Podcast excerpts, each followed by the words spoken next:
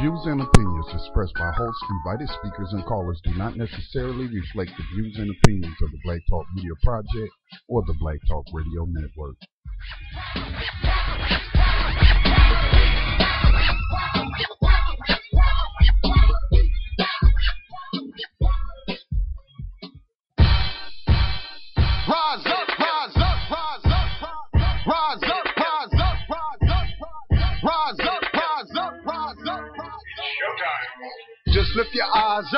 Let your wise rise up. See the signs of the times. If it's time, rise up, rise up. When death and hell dwell among all God's people, when those we chose and trusted have become completely corrupted and inherently evil, when the feast that feeds you starves our father's children, when snuff porn and pedo forms begin to get top billing.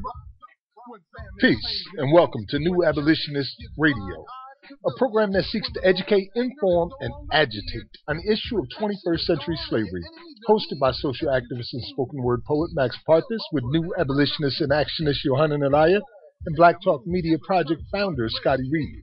On this program, we discuss recent news on legalized 21st century slavery and human trafficking, along with projects and people who help combat it. Today is 11 11 2015, Veterans Day. And in case you didn't know it, veterans make up three quarters of a million people in our for profit prisons today.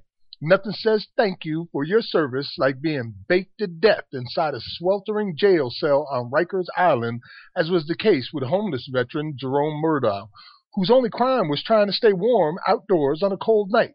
The truth is, millions of Americans are not enjoying the freedoms our soldiers gave their lives to gain. No one is safe from slavery, not even our honored veterans. How bad is the problem of mass incarceration for military veterans? Let me read you a quote. A conference sponsored by the Justice for Vets divisions of the National Association of Drug Court Professionals on, focuses on veterans involved in the criminal justice system as a result of substance abuse and mental health programs. Uh, there are some grim statistics behind this is- issue. One in six returning veterans from Iraq and Afghanistan suffer from a sub- substance abuse disorder. Since 2004, the number of veterans treated for mental illnesses and su- substance abuse has increased 38%, and 81% of arrested veterans had a substance abuse problem. VA Secretary Eric Shin- Shinseki, in his keynote speech at the conference Monday, said that homelessness also stands out as another key factor for incarceration. He says nearly 58,000 veterans are estimated to be homeless on any given night. I'm told that incarceration is the number one predictor of homelessness. From our story tonight, tonight VA and, and defense chiefs confront reality of 700,000 incarcerated veterans. In a recent article by Scotty Reed, we discovered that U.S. taxpayers are spending an estimated 15 billion 653 million and 500 thousand dollars per year to incarcerate veterans over non-violent drug offenses. Further, the GEO Group and CCA, two of America's private prison enslavers, had their quarterly earnings report, and as usual, Yohanan will give us the breakdown from the transcripts. If you want prophecies of prisons, these are the men and women who would tell you where things are going, straight from the enslaver's mouth. In our America is Ferguson series, we examine the state of New Hampshire today. This week's rider of the 21st century Underground Railroad is Alfred Dwayne Brown, who spent 10 long years in a Texas prison for a murder he did not commit. And our abolitionist in profile tonight is the first African American diplomat, Ebenezer D. Bassett, 1833 to 1908. Expect all of that and more tonight on New Abolitionist Radio. You can find archive podcasts at newabolitionist.radio.blogspot.com, and we invite you to join our conversation by calling us at 1 641 715 3660. Extension is 549 032 pound. Just press star 6 and 1 to queue up from the conference line. Once again, I'm Max Parthas. What's happening, Brother Scotty, Brother Yohanan? Good to see you here from you guys again. Peace, Max. Peace. Peace, Peace. Yohanan. Good to be here, gentlemen. Hey, how did that uh, event that you attended go there, Yohanan? I've been curious as hell about that one. Oh, it's it's next week. It's the 16th. Oh, I thought it was this last week. Okay, okay. yeah, it's coming up. It's coming up. We'll be on it. Yeah, yeah. I'm looking forward to it. You're gonna pull a Max Parthas on there behind. I'm not scheduled to speak, but y'all gonna hear me. little little bandit little bandit abolitionism. It's all good. That's how you got to do it, man. You know, what I mean? it's the only thing that they they want. I mean, if you told them what you want to talk about, they wouldn't invite you. Right. I know, haven't been to very many since I told them. To they haven't called me back to, to very many since I told them the last time. You, you know, that's how I kind of felt today. Excuse me. Um, mm-hmm. Um, for those that don't know, I am a U.S. veteran. Spent six years in the United States Army as a communications specialist. Was uh, um, the field that I was in. Uh, spent six months in an active war zone. Um, I wasn't in Iraq, but I was providing support for the troops um, um, while I was based in Saudi Arabia during the uh, the first Gulf War. So I said that to say this: this is not going to be a politically correct show uh, on this Veterans Day because I don't feel like that I'm any more privileged or any more special or or my fellow veterans that you know I just don't buy into that political correctness and and, and like how Max had Max and the young brother I keep forgetting his name Max what's the young man from Black Lives Matter uh Muhiyidin yeah when y'all invaded that um um well, he was actually supposed to be on the panel, but you know, we yep. we're not gonna rehash that. But y'all were in the audience, and and you know, uh, y'all made sure that y'all were heard. Uh, talking about uh, he wasn't invited there to be a speaker, but he gonna speak.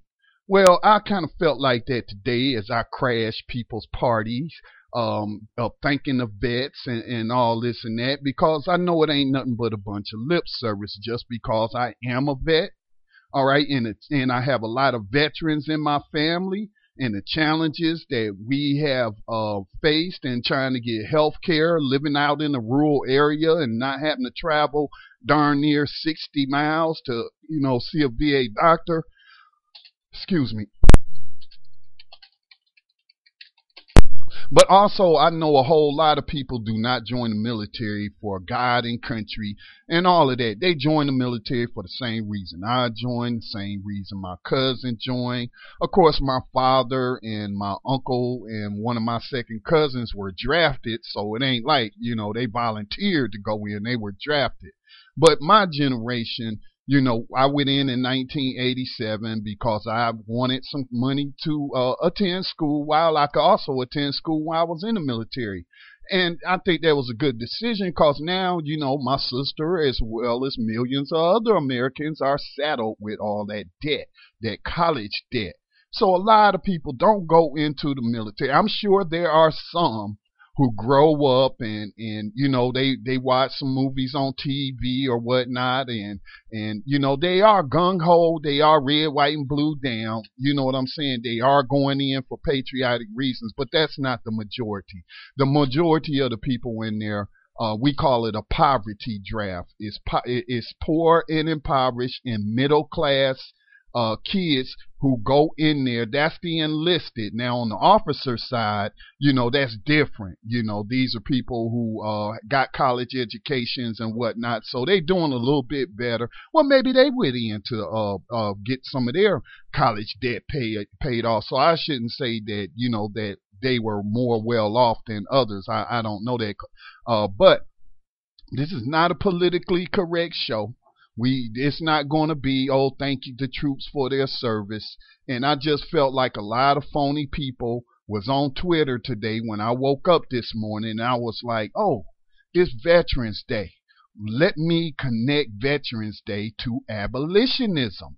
Cause I know for I know been known for a while that you got all these vets in prison, um, um, a lot of them for nonviolent drug offenses. Um, and so I was like, well, this is a perfect opportunity for me to uh, connect abolitionism, spread abolitionism by piggybacking off of today is is Veterans Day as set aside by the federal government. So that was trending all day. It's probably still trending on Twitter. It wasn't trending on Facebook, but it was trending on Twitter. And so I just clicked on the little link that allow you to see all the people that's posting using that hashtag Veterans Day.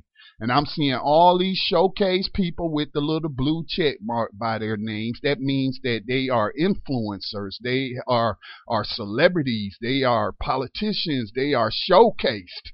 You know, and I'm seeing all of them thanking the troops. It's pretty much, you know, just a generic thank you, thank you to those who serve. We salute the troops today, and blah blah blah, and blah blah blah. You know, the standard, the standard, you know, uh, uh, typical talking point on Veterans Day and whatnot.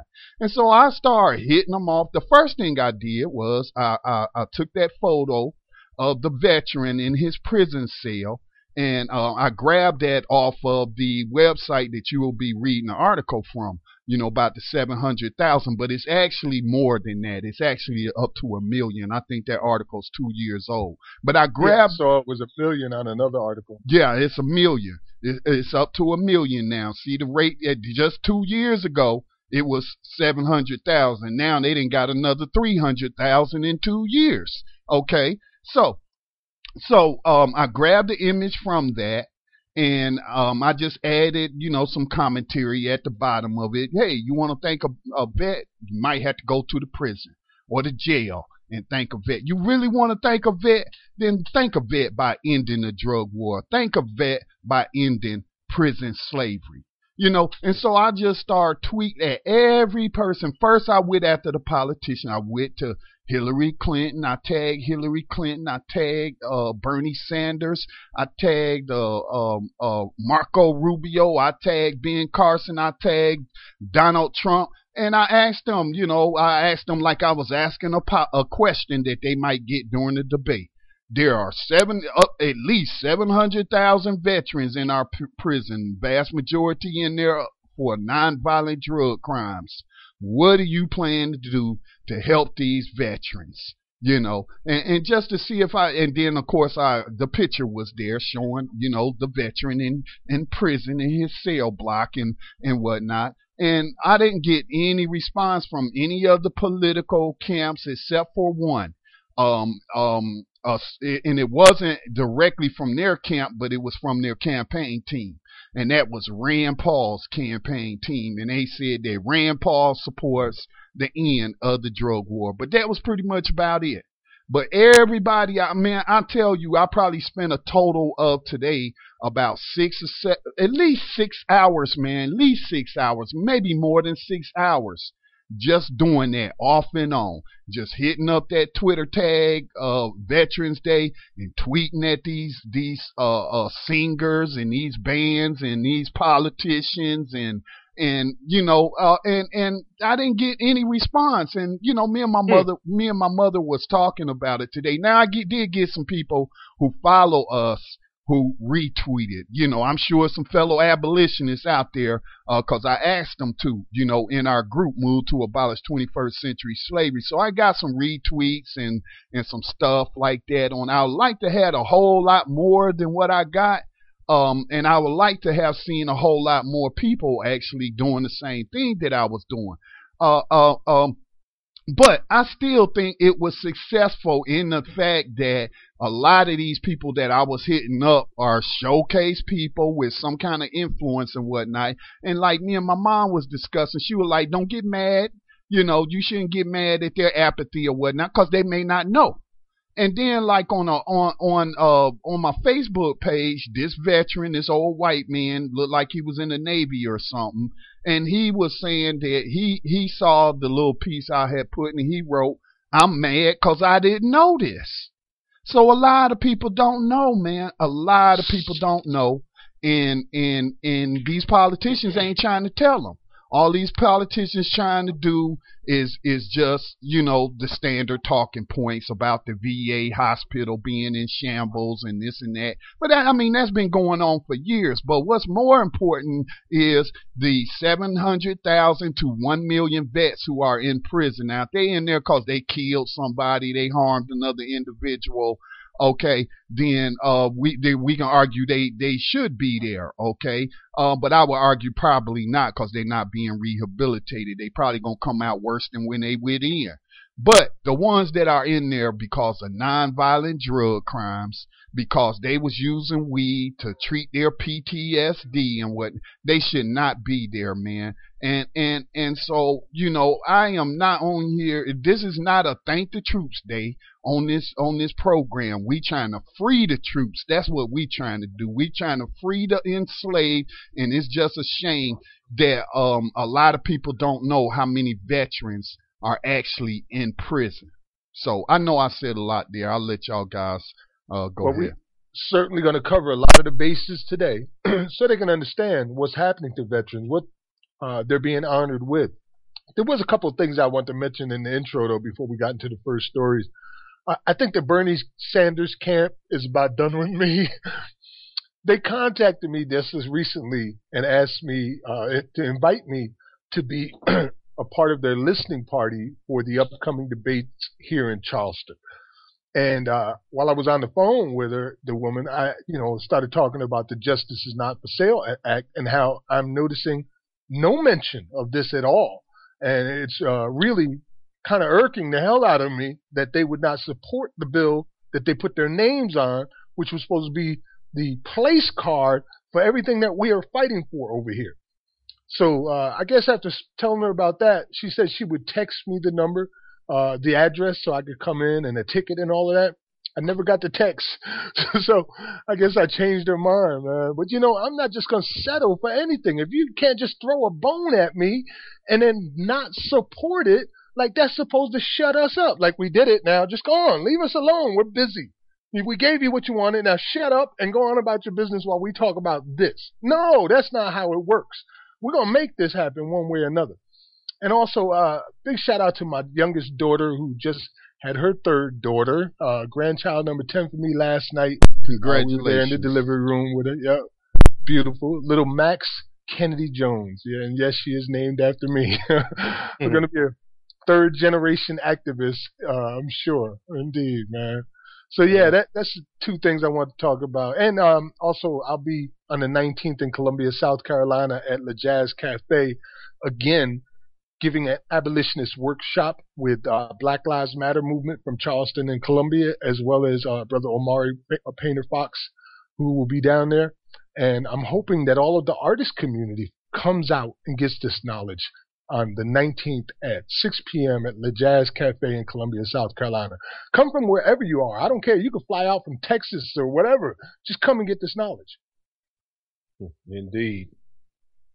Yeah, Scotty, you did. You said a mouthful, but you're speaking from the uh, experience, so you definitely uh, earned your stripes, literally and figuratively. Paid the dues to be able to pay the dues to be able to, uh, you know, within this platform, w- without a doubt, speak on these things in depth and from the heart. So it's just like you said, though. Ultimately, for me, the greatest challenge with all of this is is what you said. You uh, you know, uh, your your mother reminded you of, and you and you got a, a confirmation of that from uh, a, a, veteran saying they just don't know. A lot of people just don't know. So that's that's got to be our continued push.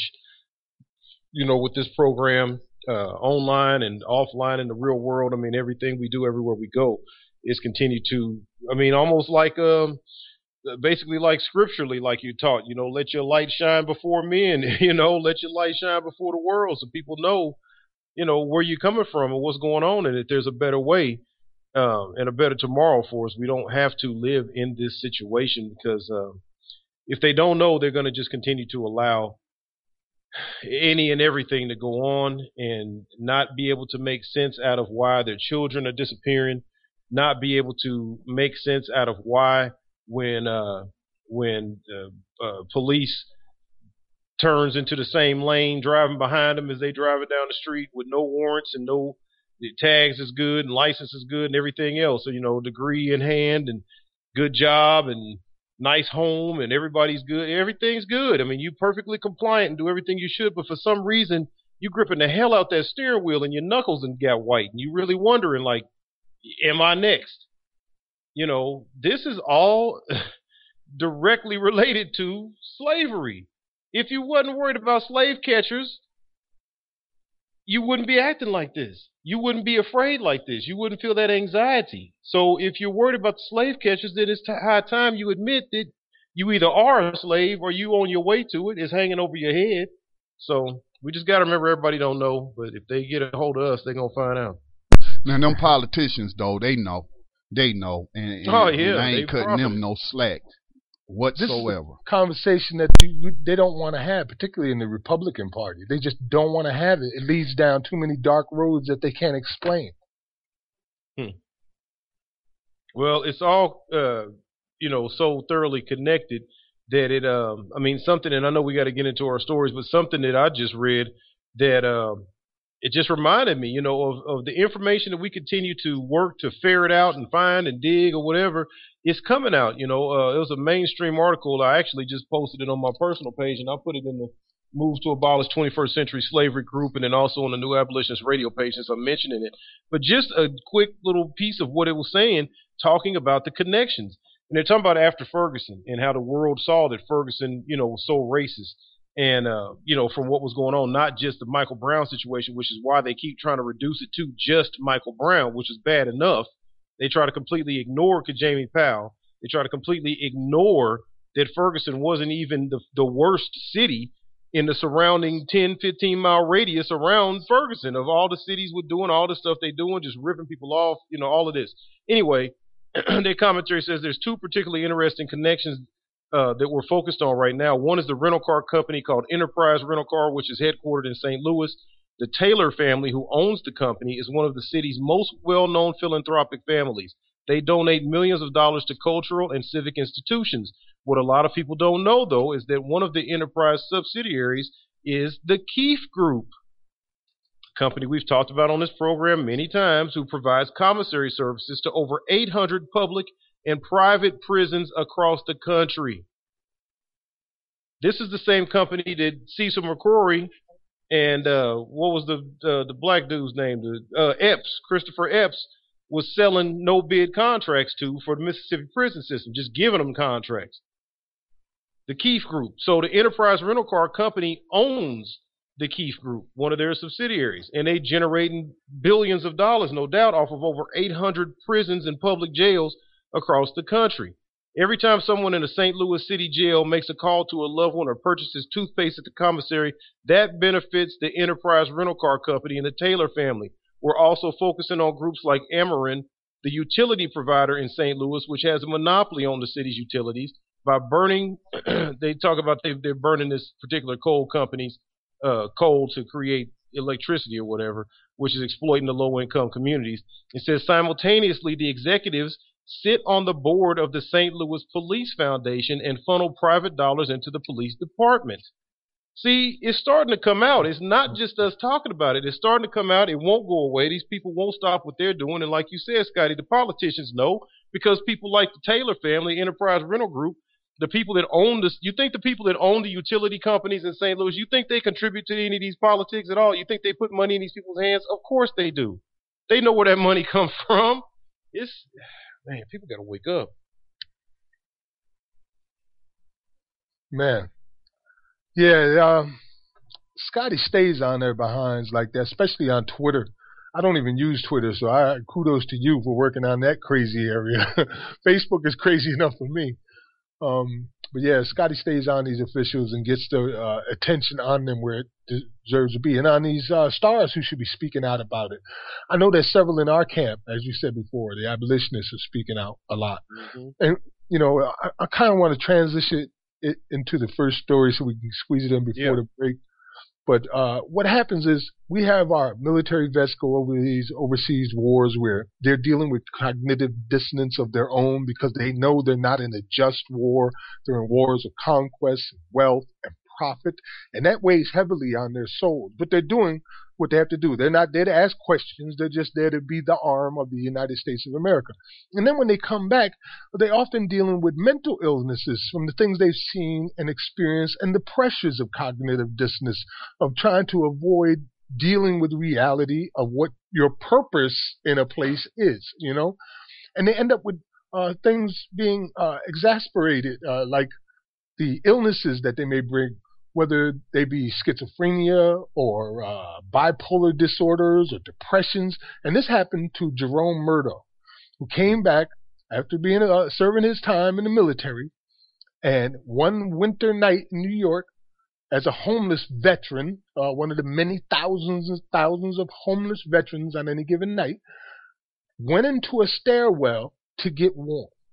A policeman, probably a former veteran himself, I can't say, but a policeman came into the stairwell, asked him if he had been invited to be in there. He says, No, I wasn't invited in.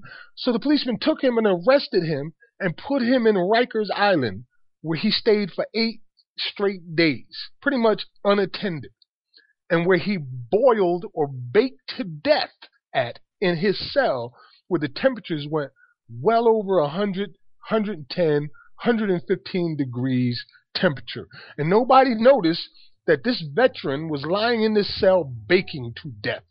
Not only was he homeless, dealing with mental illnesses that the United States would not address or help him with, put the burden on his family. But in addition to that, now, your answer to everything is when everything's a nail, all you got is hammers, right?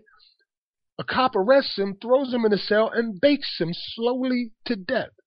That is just, it's just amazing, man. I, I don't even know what to say you. You hit upon something, and it, it's not surprising that we were thinking along the same lines. But you mentioned something key, and it's not. Re- I mean, it's it's relevant to the story, but it, it's just something else. I was thinking. veteran, the cop, right? Yeah, I was Mhm. thinking that because see, we know through report digging up this information and paying attention to the reports that come out, we know about the federal, you know, program coming out of the uh, executive branch to put more cops on the street. We know the Clintons' roles in putting more cops on the street, and they gave they give a bet a preference to hiring veterans. Now I've talked about the fact that you know, perhaps some of these cops got PTSD and they having flashbacks and or whatnot, and they're taking it out on the civilian population here at home. You know, they come here and, and many of them they go into non-white communities and they occupy those non-white communities. They treat it just like they were in there in Iraq kicking down doors or in Afghanistan detaining people. So they come, they bring these problems back, and then you put them, you stick them, you know, you stick a badge on them and give them a gun, and then we wonder why so many. I wonder, you know, I, I don't know.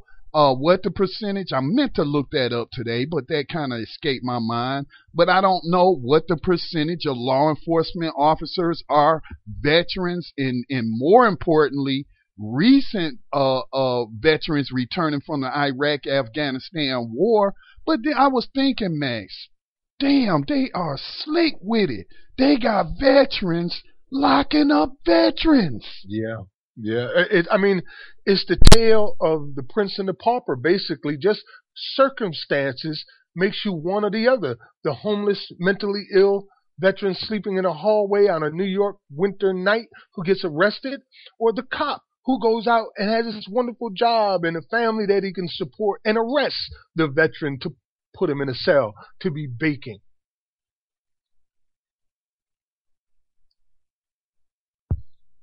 Well, we've covered the story. I mean, and talked about several veterans around the country that were not only allowed or, or put, you know, kidnapped and, and enslaved, um, murdered in custody, or, or allowed to die, you know, in the in the care of the state or the municipality. But we've also covered uh, dozens and dozens of, of veterans that were unarmed and extrajudicial extrajudicially murdered in the street by the slave catchers. So, you know, not everybody even makes it to custody.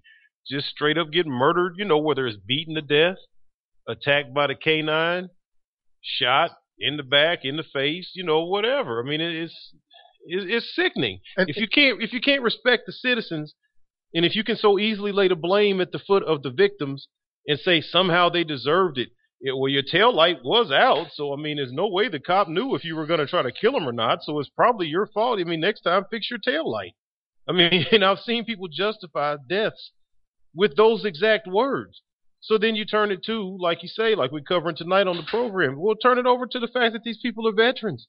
And today you got on a flag shirt and a flag bandana tied around your head, and you're going down to the to the mission to serve breakfast, and you feel real good about yourself because they got free lunch at the IHOP, or you know all this kind of crap, all these symbols and whatever. But what about people's lives? Do you just taking lives and, and blame them for getting killed? So and yeah. and there's this cycle of shifting the people like through a process. Uh, you try to escape poverty, and so you join the military, who uses you in a system of oppression on an international level, and sometimes on a national level when we see through Ferguson and the National Guard, but primarily on an international level, right?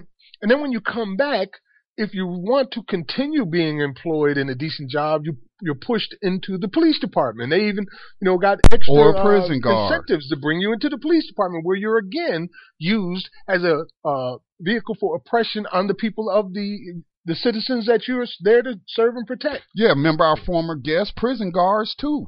Right, right. So it's like they're just cycling you through a, your your share of oppression. So you have to participate. That way, Hmm. you can't protest. Mm-mm-mm. yeah. Well, man. Well, that brings us to our break time. You're listening to New Abolitionist Radio today on Veterans Day here with Scotty Reed, Yohanan Alaya, and Max Parthas. We're going to take a quick station identification break, and we'll be right back after these messages.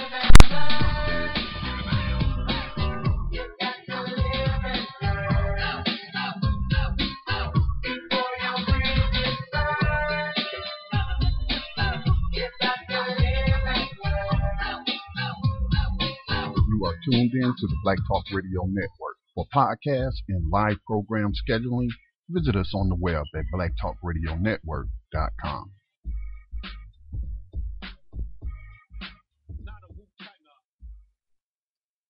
Peace and welcome back to New Abolitionist Radio. We're going to move right into our next story, which is the uh, VA and defense chiefs confront the reality of 700,000 plus incarcerated veterans. And as Scotty pointed out, it's up towards a million now because this is an article from 2013. Uh, we're heading into 2016, so it's nearing a million now. Uh, the 700,000 veterans consigned to the dustbins of society, prisons, and jails. Is, is that what they call them? The dustbins of society? No, those Yeah. are the plantations. Dustbins. Like, you know, nothing's happened to them. There's a little dustbins and they get swept up and lost and it's sad. No, it's much worse than that. We're talking about enslaving veterans, putting them into Yeah, they places don't where horrible things are happening. They're not getting swept up, They're getting snatched up. Oh, yeah, this is no Right. dustbin. Did you know that America leads the way in the world for man male on male rape because of the atmospheres in our prisons? That is not dustbin variety. Damn writers. Anyway, uh, won some top level attention this week at the first National Vet Court Conference in Washington, which brings together 1,000 judges, mental health and substance abuse professionals, and the leadership of the Veterans Affairs and Defense Departments. The conference, sponsored by the Justice for Vets divisions of the National Association, National Association of Drug Courts Professionals, focuses on veterans involved in the criminal justice system as a result of substance abuse and mental health problems. So these are people that specifically focus on the drugs and Mhm. mental health that pushes veterans into prison. So these are the experts. There are some grim statistics behind this issue. One in six returning veterans from Iraq and Afghanistan suffers from a substance abuse disorder. Since 2004, the number of veterans treated for mental illness and substance abuse has increased 38%, and 81% of arrested veterans had a substance abuse problem. Wow. 81% of them arrested had substance abuse problems. The first veterans See, now that you say that, I don't mean to interrupt you, and we'll get to my article in just a bit. But but I was going to say as a disclaimer that I was being conservative with my numbers, but I'm hearing those numbers, and I'm like, dang, I really lowballed it. Pretty much, yeah. 81% of them um, suffer from substance abuse problems. And this was when they were arrested. The first Veterans Treatment Court in the country was established in 08 by Judge Robert Russell in Buffalo, New York. The goal was to divert veterans charged with felony or misdemeanor nonviolent criminal offenses to a specialized criminal court that emphasized treatment and rehabilitation guided by veteran health care professionals veteran peer mentors and mental health professionals. Now, yeah, like that- we're supposed to believe see that. But see that right there, Max. That's why I said what I said at the beginning of the program. That although I have veteran status and, and, and whatnot, and I know how they they they give pay lip service to veterans, but I don't think that that would be just under the law. That's dis that's dis you're treating those veterans different than what you would somebody in the general population. I thought justice supposed to be blind. Just cause a person got veteran status don't mean that they should be given any more chance not to go to prison uh, uh, than another person. I think everybody should be treated the same. If everybody got drug addiction problems, then they need help for their drug addiction problems and, and, and whatnot. Uh, but I don't even think they should be in court to begin with over drug uh, uh, addiction problems or whatnot. But I'm just saying is that see, um, um, I, I'm giving a side eye to these special courts, and I heard in I read today in Connecticut that they even built a prison just for veterans. Like Yeah. wow, wow, you know what I'm saying? Like this gonna 150 be the beds. yeah. But you know, we know why they do these things.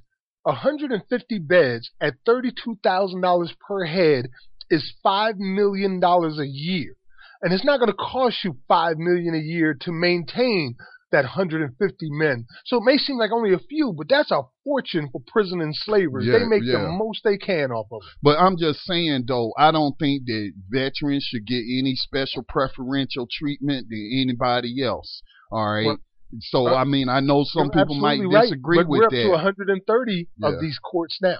There's yeah. 130 of them nationwide now. Yeah, everybody should be going through those courts, but I again I state that nobody should be arrested, even arrested for a victimless, nonviolent, and it shouldn't even be a drug offense. Come on, man, we talking about we talking about grown adults engaged in adult behavior. So if they was really off overseas fighting for our freedom and liberty, then how come I don't have the freedom and liberty to grow a couple of plants in my backyard or grow this whole, uh, grow a couple of acres of marijuana? How come I don't have that right and that liberty? As long as I'm not giving it to kids, as long as I'm not, you know what I'm saying? As long as I'm in, engaged with with uh, consensual transactions between adults, why? If I got so much freedom and liberty, what right do a stuffed suit have to tell me what I can and cannot grow on our property, what I can and cannot consume? You know what I'm saying? So let's kill all this stuff about we got so much freedom and liberty. How does that work out? You know, land of the free, but you got the most, you got the largest prison plantation population in the world. Let's stop with the political correctness. Happy Veterans Day. Happy Veterans Day, indeed. You know, my father, well, the man who raised me, my great uncle, was a World War II veteran, and uh, he's in bad state of affairs right now after serving in World War II. It doesn't matter what war you're serving; you're going to get treated the same. I remember they were saying there was tens of thousands of veterans who were passing away simply because they couldn't get treatment in time. They were waiting for years and years. And that's true. uh, that's not an exaggeration, man. That is not exaggeration. One of my cousins, man, he almost ended up as one of them incarcerated vets. They did incarcerate him for a while in, in Maryland, but we didn't give up. And and we just kept fighting for him. I, I remember, man, my uncle came to me and said, "I need you to go with me to to Maryland." And I was like, "What's up?" He was like, "Something going on with Tony up there, and so you know, I need you to help me, you know, get all this stuff out of his house and and and, and move it back down here and whatnot." So we went up there, man. They was trying to get Maryland got some of the strictest gun charge, even though he had legally owned firearm. Somebody was threatening him and he didn't point the gun at them, but he flashed it. You know, uh, but it was a, a case of road rage, and and so man, they try. Look, the judge begged the jury to convict. He was a captain in the Air Force. The judge begged the jury. The jury came back deadlocked on the charges, right? And and and so he he was begging the jury. Uh, can't you just give me one conviction? I swear to God, man, I swear to God, I wish I had a video of it. They were begging, they were, he were begging the jury, and and they came out again. Well, we just can't come to no agreement on. Uh, go back in there and deliberate a little more. You know, just just give me one conviction. You know what I'm saying? I was like getting angry. I was getting angry up in that piece, but he had he has he has a hereditary uh, uh, mental uh, issue that uh, came from his mama's side because they said her grandfather her father was like that. Like he like had all these little pieces of paper around the house where he didn't scribble notes and stuff and he was very paranoid. You know what i'm saying? He installed like security system in his house. He was like they watching me they watching me. So he was having a man and, and and so man, do you do you know man that uh it took like it took over a year man for him to even get uh, get uh seen at the VA hospital here in North Carolina. So you ain't exaggerating when you say it can take years, man. Yeah, uh, it takes so long that people die, literally waiting, uh, die waiting. And, and, and again, I just want to tell y'all, See, them judges, them politicians, they might be on Facebook, they might be on Twitter, they might be on your TV or at some event saying, thank the troops and we honor the vets for their service and whatnot, and Judge so and so is going to be here to serve the pancakes at the IHOP and all this and that. But that judge was in that courtroom begging the jury to convict this captain in the Air Force. I bet you they don't treat the cops like that. Well, you, no. you, mentioned earlier that there is a prison, or at least a uh, wing of a prison that's being built specifically to house prisoners. So now, I mean, uh, military men. So now they got their own courts, and they're about to get their own prison, starting with 150 men. Yohanan, you want to uh, segue us into that story? Man, I don't want to, but I have to because it's the news, it's the truth. They need uh, to know. right, like uh, like uh, Mama Reed said, maybe the people just don't know. So I'm gonna stick with that. They just don't know. November 9, 2015. This is Associated Press Newswire story. Hartford, Connecticut. Connecticut's Correction Department has set up a new unit in its prison system, which is devoted solely to inmates who are also military veterans.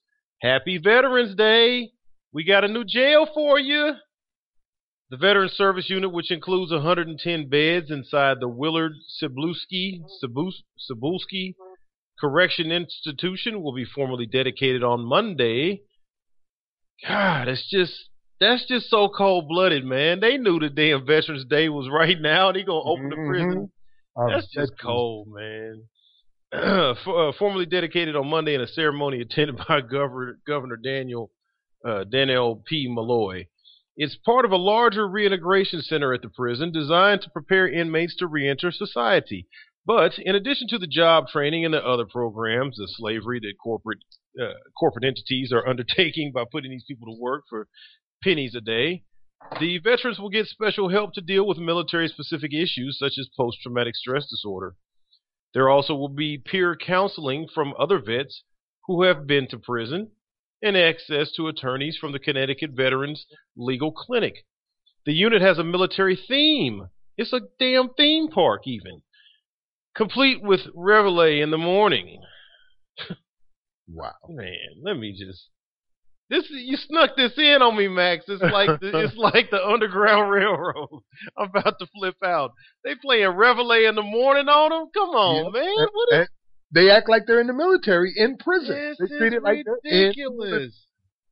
I, I mean, how sick do you have to be? Okay, a color guard and a code of conduct that includes keeping quote unquote squared away uniform at all times. It's like it's a it's like a dress up, like a game or something they playing.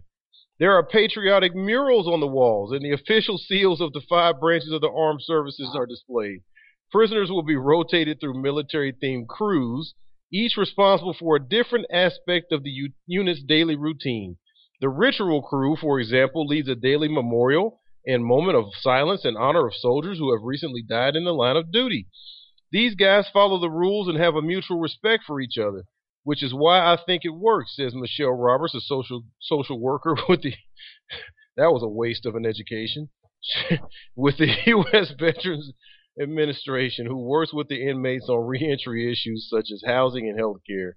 She's obviously a failure. If they got a, a unit dedicated to reentry and, and housing and health care, why they got a unit for jail? They give them a house and a job. She was part of a tour of state officials uh, that took a similar unit in Pennsylvania. So they got another one in Pennsylvania when considering setting up the facility in this state, in Connecticut. There are no fights. There's no disciplinary ticket, she said. The unit is immaculate all the time. There's a schedule, there's a routine. There are mental health services. The Veterans Administration says there are currently more than 530 military veterans in Connecticut prisons. The unit is open to inmates in any branch of service, including the reserves and the National Guard. Inmates wishing to become a part of the wishing to become a part of the unit must fill out an application and meet certain criteria. Sex offenders and inmates deemed high security risks are not eligible. Keep it in your pants. Wow, man. Here in the comment section right behind it, is this a joke? That's the first comment underneath. It, Wow. like, yeah, it is a joke on us. I mean, a it's to make you us. think, oh, we really take, we care about our veterans. We even built a special prison just for them. You know what I'm really? saying? Man. Understand, man. I'm leathered in. I thought I. I mean, it's like this program, and continuing to study the depravity that plays itself off in America as justice and freedom and, and law abiding and all of this whatever. It just it takes a new. I promise you, every week y'all know when y'all first extended the invitation, I got opportunity to come on this program. Y'all had already been doing this, and since I've been here, I swear I thought every week before today that I saw something that was worse, and this would have to be the worst. And then I come back, and It's like that always, dude. I, I've, I've I've found that to be just the way things are. Uh, no matter how bad I think it is, it's going to get worse, and it is worse, and I just don't know it yet. But I'll find out. Wow. And this is one of those things. And I bet you it will be only a matter of time before they start moving this model to non-military units. This is how they act over there. The recidivism rate reduced by uh, six percent. So we're going to try this on civilian prisons. And, and then think about the press, the so-called free press that these veterans then fought for them to be able to, you know, tell the news without any gov- in, government interference, and then they helping the government cover it up. They could have wrote an article like I wrote today, exposing how many of these vets don't need to be in prison. That's in prison, but no. What did that? What did that news article? You know, right? I think they let uh, uh released it like yesterday or the day before yesterday, or was it today? it was like press release. Yeah. uh, I think it was yesterday. Yeah, and, and so this is right in timing for Veterans Day. That's what you write about how we done built this special prison that's just for vets. Like we helping them, we really helping them by putting them in slavery. We're not right? going to stop arresting you, but we're just going to put you in a more familiar prison so you can feel like you never left the military. Yeah, What you're gonna be in there with some the other veterans. Yeah, you're gonna be in there with some other veterans and and man, oh man, it's gonna be just like basic training. Man. Well, there you have it. And uh, as a matter of fact, that is the segue into the next uh, article, which is the one you wrote, Scotty Reed. Uh, might as well just go ahead and take it and roll with it from here and uh, tie it all together. Okay, I'll just read the article. It's not very long as I'm learning. Uh, you know, just share the facts, man. Just share the facts. And these are the facts that I shared. And, and again, this is a low estimate, and, and I'll explain it after I read it. It is estimated that 50% of all prisoners in U.S. prisons have been convicted on nonviolent drug offenses. Now, we've heard on this program, right, and this is me editorializing, it's not in the article, but we've heard uh, uh, statistics as high as 70% of, of, of all prisoners are, are nonviolent drug offenders. But this is what I wrote. I went with what I could document. All right. So it's estimated that 50% of all prisoners in U.S. prisons have been convicted on nonviolent drug offenses. If this holds true for the veteran population in prison, we estimate that at least 500,000 veterans are incarcerated over nonviolent drug offenses. So I went with the one, the latest figure of 1 million uh, veterans, and, and I, you know, just applied the 50% of all U.S. prisoners being convicted on nonviolence. So that's how I came up with the figure of 500,000 veterans incarcerated over nonviolent drug offenses. Now, the average annual cost to incarcerate one inmate is $31,307, but this can vary widely from state to state. In New York, for instance, it costs between $50,000 and $60,000. In some states, it's upwards of 100,000. Now, we're talking about adults. Uh, Max has often talked about how it's much, what in New York is what 160,000 for a youth. Offense? No, it's three hundred and fifty-three thousand dollars a year to incarcerate child. one teenager like Kalief Browder in New York State. Okay, so so uh, these are uh, based on the adults. This ain't even bringing in the juvenile, so-called, well, the juvenile injustice system. Now, we're on the right, if we take the average cost of of incarcerating a prisoner and multiplying it by five hundred thousand, U.S. taxpayers are spending an estimated fifteen billion six hundred and fifty-three million and five hundred thousand uh, uh, uh, dollars um, um, per year to incarcerate vi- veterans over nonviolent drug offenses. Now, last night during the GOP presidential debate, candidates were asked how they would cut the U.S. debt. Not a single candidate mentioned reducing the debt associated with the world's largest prison population. Not a single Democrat has dis- discussed debt reduction related to prison incarceration in their debates. Presidential candidate Senator Bernie Sanders has introduced a bill in Congress to abolish private prisons and jails and industry whose lobbyists push for harsh criminal justice policies and certainly, if passed, would save taxpayers billions of dollars. Sanders also wants to end marijuana prohibition and has called for the removal of cannabis from the federal government's scheduled list of drugs. He has introduced a bill called the Ending Federal Prohibition on Marijuana Act of 2015.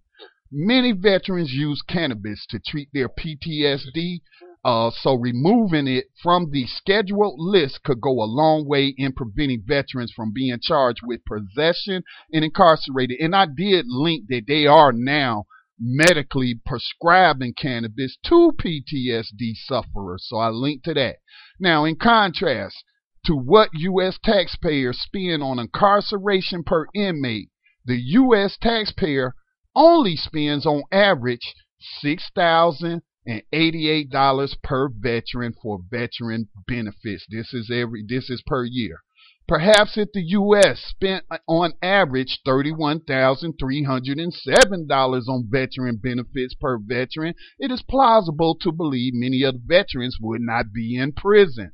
So on this Veterans Day, instead of co-signing on to a social media post by a politician thanking vets for serving, inform them on how many veterans return from numerous wars and end up serving a prison sentence because of failed U.S. drug war policies. Happy Veterans Day. Mm. And you know, in states like, uh, as actually in the state of Connecticut, where we were talking about the 150 veterans getting their own prison, Connecticut taxpayers pay 50, 56% more than the national average. So where I said that would cost four four million a year that they would be making, it's closer to eight million a year. Hmm. They are just raping us on every level yeah. you can imagine. And another yeah. thing about Connecticut is that blacks only make up nine percent of the population, but they make up forty three percent of the prison population, and that includes veterans. Right. So I bet you this new prison and this go, what's going on with the incarcerated veterans. If you were to do it by race, you would find out it would be overwhelmingly affecting people of color. And in, in, in effect, what they're doing is, like you mentioned earlier, I think I've read statistics like one in four veterans are homeless. So this is how they solving the veterans homeless problem. We right. Got, yeah. This, this the is how they solving it. Too. This is how they solving the mental health problem too. Right, right, right. By putting them in the prison plantation. So, you know, uh, that's why I don't like to hear people talking about thank you for your service. You fought to defend our freedom. I'm like, what freedom, man? This is the land of the incarcerated. This is the land of the slave. This ain't the land of the free. yeah. Mm-hmm. Just making me think of the state motto for our, our, state in review today, New Hampshire, which is "Live free or die." oh my God, what a what a, a just a hypocritical thing. Well, yep, mm. this is certainly not the land of the free. And you know, I'm in a love hate relationship with the armed forces of the United States, mainly because I love our veterans, because they do give up their lives uh, and their security to go and be a part it's the poverty of, draft, uh, man. Right. But you know, they they think they, they they think that they're trying to make this country safer, but in the meantime, they're not. And a they're lot of them are young people. This country, other country, they're destroying our own country. You know, like I, you know, I was talking to our abolitionist brother up there in uh, Maryland, Christopher Irvin today, and he had made a post about veterans. I think Chris is a veteran, or either his dad was a veteran, or something like that. But anyway, you know, he he was like, you know, he was like, I remember my time in Parris Island, and he was in the Marines. That's right, he was in the Marines because he mentioned Parris Island, uh, which is in South Carolina. Um, and, and so anyway, I was like, I was like, you know, I cited some of the things that, you know, I've talked about on the program thus far. And I was like, I don't understand why anybody would join the military today. And so then he was like, well, you know, Scotty, you and I joined and, and, and whatnot. But I was like, look, man, my my dad, my uncle, and my second cousin, they were drafted into Vietnam, and they did not talk about it. One of my cousins, he won't talk about it. I tried to get him to talk about it when I was thinking about joining the military. He would not talk to me about it. The only thing my dad would talk about is them sores that he gets in his head from that Agent Orange when he was in the jungles of Vietnam. You know, and, and, and so I wasn't really fully informed about how people in the military are actually being used as proxy tools of racism. You know what I'm saying? And and I was like, you know, well, Chris was like, well, you know, I can't remember everything he said, and I was like, look, it's not like in 1987 when I joined, there was no Twitter, there was no Facebook, there was no internet. There was no 24 uh, 7 news cycle. We didn't have access to the alternative media. All we got from is what was on television from the corporate media. So I was not fully informed when I joined the military. But I make it my point. I told my daughters when they were talking about going in the Air Force or going in the Army, I was like, look, I don't want you going in the army because they raping the hell out of females up in the army, and they raping males too. It ain't all what it's cracked up to be, right? I understand why you want to go, but I was like, if you can find another way, don't go. And if you feel like you must go, go to the Air Force because you know that's the least uh, oppressive than all the services. But again, I'm just tired of people painting this pretty picture about what about our veterans, about the armed services, and and I'm just I'm no man. I can't lie to myself. I ain't gonna lie to my children, and I damn sure ain't gonna lie to you. So, mm-hmm. and you know we ain't never been known to be politically correct on this show, and that's mainly because we don't owe anybody a damn thing. We can speak our mind the way we want to speak our mind. There are no corporate investors, no puppet masters pulling the strings. These the three brothers pulling pulling their resources and their intellects together to find out what the problem is and present a solution to the problem. Definitely, this is listener funded radio, listener funded. So yeah. Y'all don't see no Walmart ads and, and stuff like that. You know, you might see some Google ads, but ain't too much revenue coming off of that. Uh, most of our operations is funded by the donors that donate to the Black Talk Media Project, the nonprofit. And, you know, that is the bottom line, really. We're looking for a solution. We think we found a good one that is tried and tested.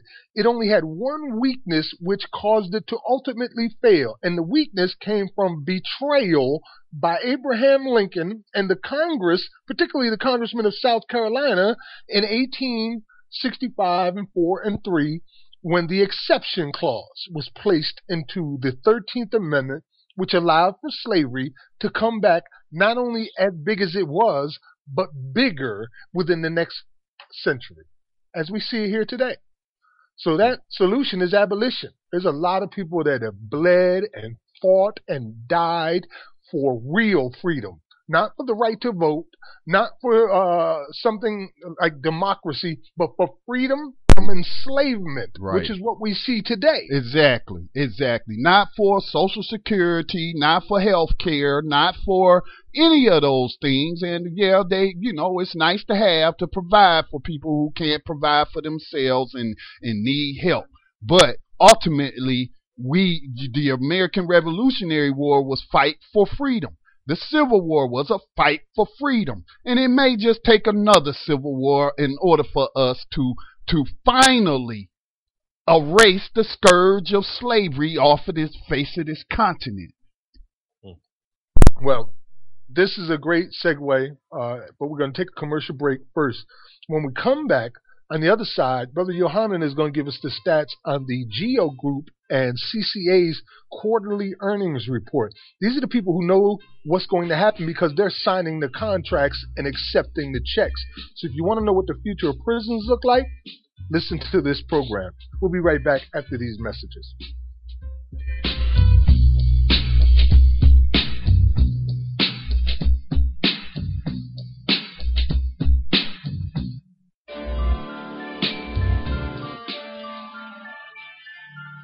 Are you searching for the best in online black radio?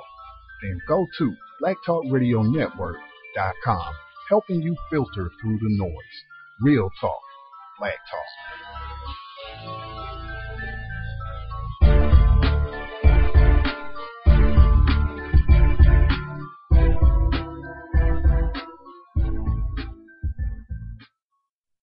Peace and welcome back to New Abolitionist Radio, uh, where we're giving you exclusive information straight from the enslavers' mouths, their plans and agenda, and how much money they've made, how much money they, they've been making. Since I've gotten on this program, one of the first things that Scotty introduced me to was these conference calls. And for years now, we've been keeping track as their profits have steadily increased, as they told us in advance where the prisons were going to go and how they were going to be built like the Wall Street Journal's report recently, uh, a couple of years ago, about how they were building an immigrant facility in Louisiana to transfer 400 prisoners. And lo and behold, here it came. So you'll see laws come into in place to enforce the predictions of these prison enslavers. You'll hear it here first, and then you hear the laws come out afterwards, uh, and the policies come out afterwards. So today we're going to hear what is the third quarter? Yes, sir. Third quarter.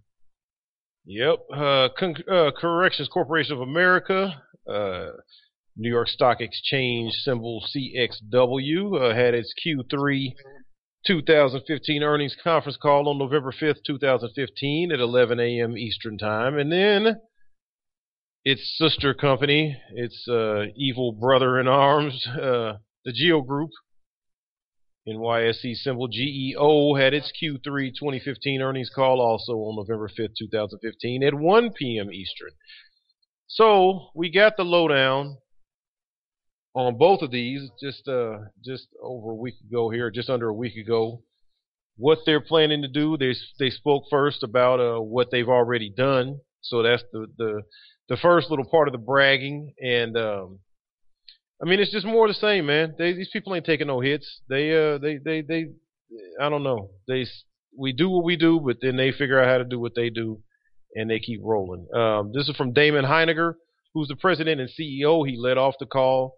I'll just read uh, uh, bits and pieces from the transcripts that I, I think the uh, the listening audience, you know, maybe has some concern about. Uh, as we disclose in our uh, earnings. This is CC, CCA, Corrections Corporation of America, Damon Hininger, CEO.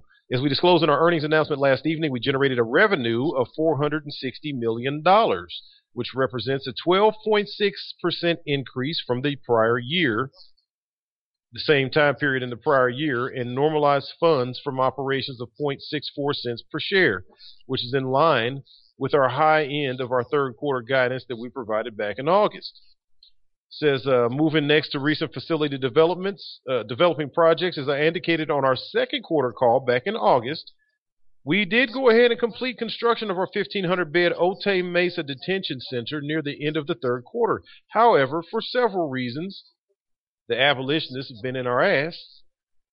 The transfer of offenders from the San Diego Correctional uh, Facility to the new facility was delayed until the third week of October. We we went ahead and made some moves behind the scenes and got our way anyway. So thank your local politicians for giving in to our demands and taking our money.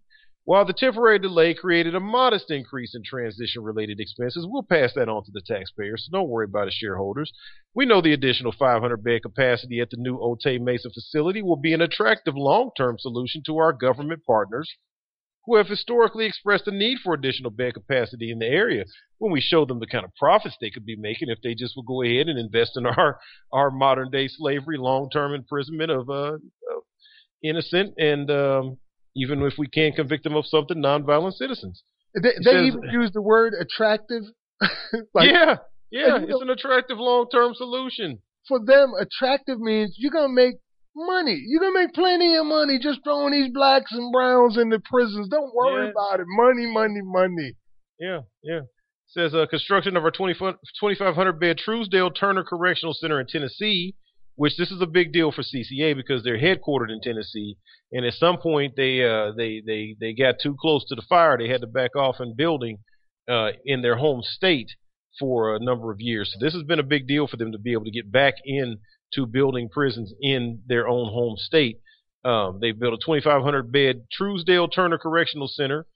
Uh, is going to be scheduled to be completed on time and uh, and commence ramping operations and begin accepting offenders from the state of Tennessee in the first quarter of the year 2016.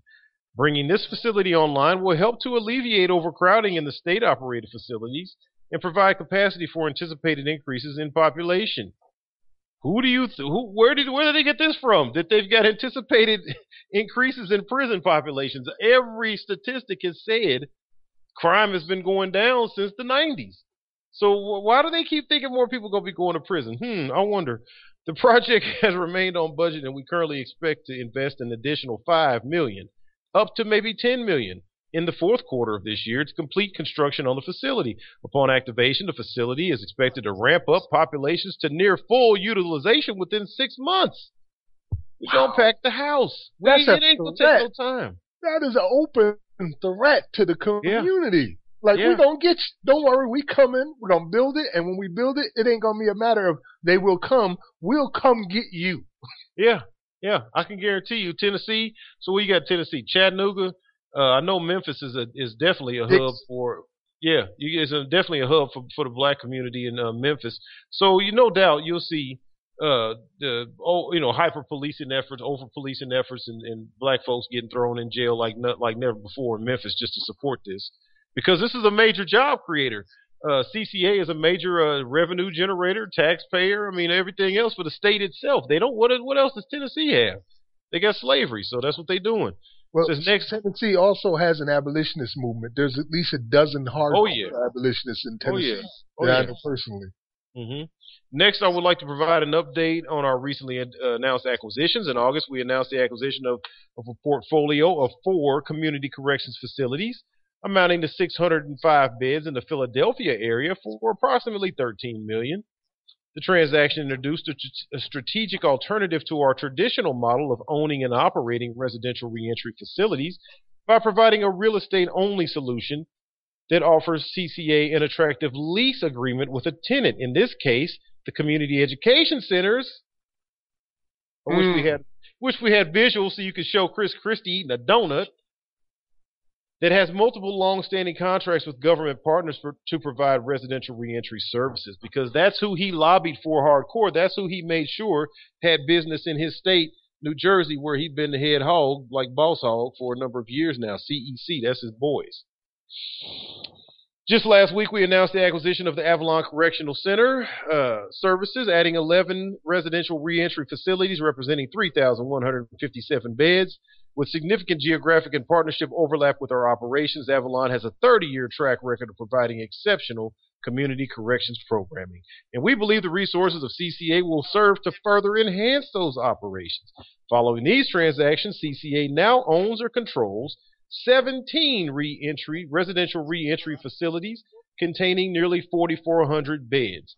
Those 6,000 people that was just released a week ago, CCA ready for them. They ready to. One ready to bring 'em in. that they had 650 new beds in Pennsylvania.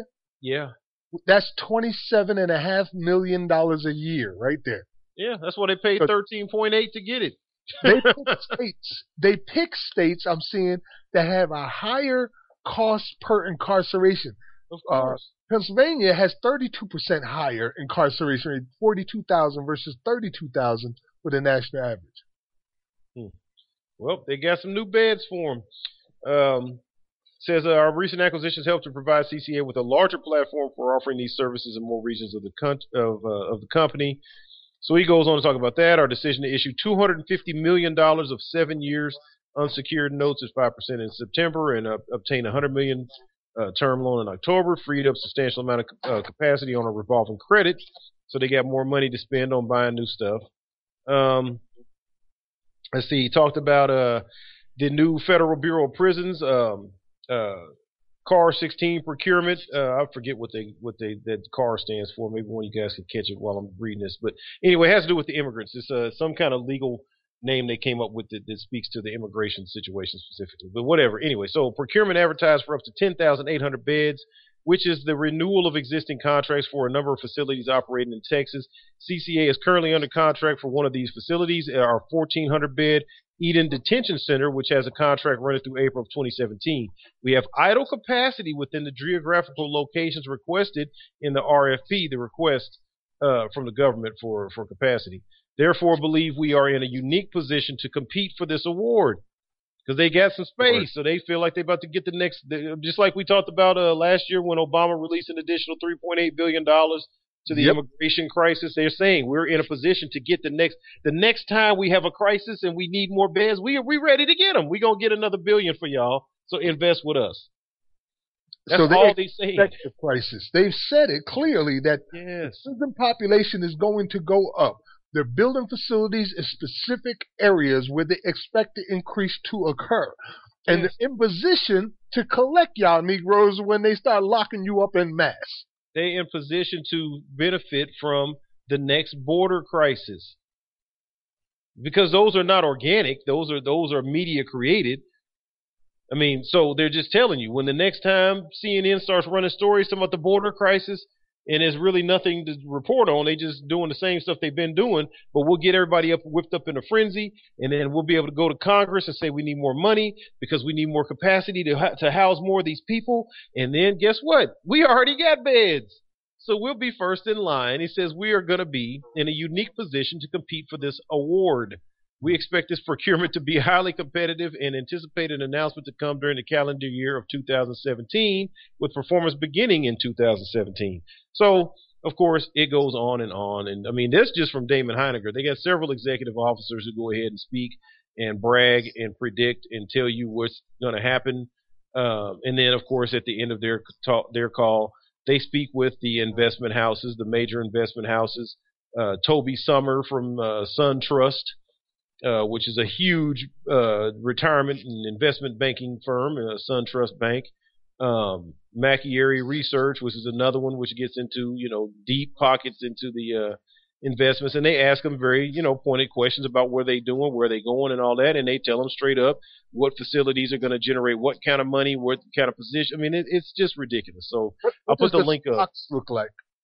Uh, well, right now they haven't. They take a little bit of a dip. I think uh, CCA today was trading at about twenty six something, twenty six thirty. I think a share. I can find an update on that. So they're down just a little bit. Um, they got pumped up artificially because it was about to be the you know the quarter close. So they got a little artificial pump up so they wouldn't close the quarter at a loss. But the but the reality setting back in, so they're going back down. It's it's it's overinflated. They're not really as strong as they're being shown to be. And there's been several articles that have been talking about how now they're been uh, it's been reevaluated and they're actually um, they're actually being looked at now as is not a good investment to make. Um, so that's gone from being strong, you know, buy, buy, buy to don't buy. A couple of people are rating them actually to sell. Um, so it's the tide is turning, but of course you see what their response is is a political response. They're going to go to the lawmakers and go and make sure that they are a, a buy value. No, no, we're not going to let the organic things occur. We're going to go in and stimulate the the response that we want. I just want to say to the listeners, just listen to the language that Yohanan was just using, like you know, Mm-hmm. the slave auction blocks, man. That's what Mhm. it sounds like. Sterilized. Inhumanely sterilized, right, Scotty?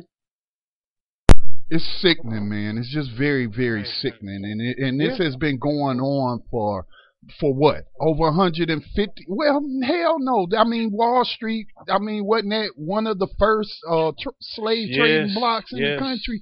So Wall Street long been involved. So you know, uh, they had a little brief period where they got out of it, but I'm still willing to bet they somehow was still No, making they was money. in it. They was in it because they was in. They was trading the, the stocks, the values of the companies that was using the slave labor when it went from the plantations Exactly, to the, to the exactly. mines and to the railroads and But I So was they- thinking about the period before private prisons made such a comeback.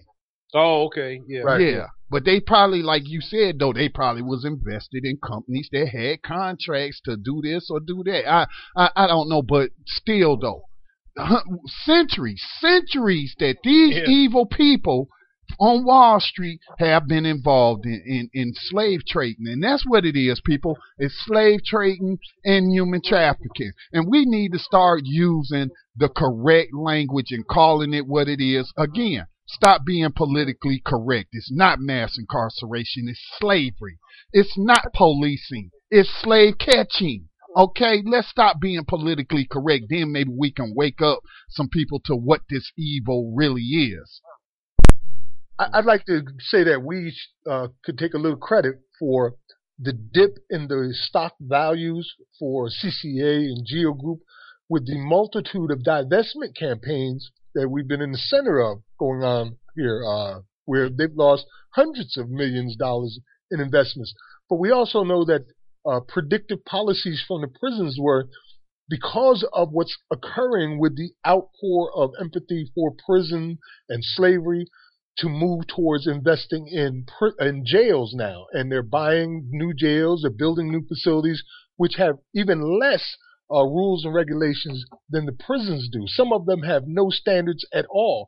And we remember, I remember Raven Shakatai saying that if you invest into municipal jail bonds, you can get a return of up to 50% of your investment.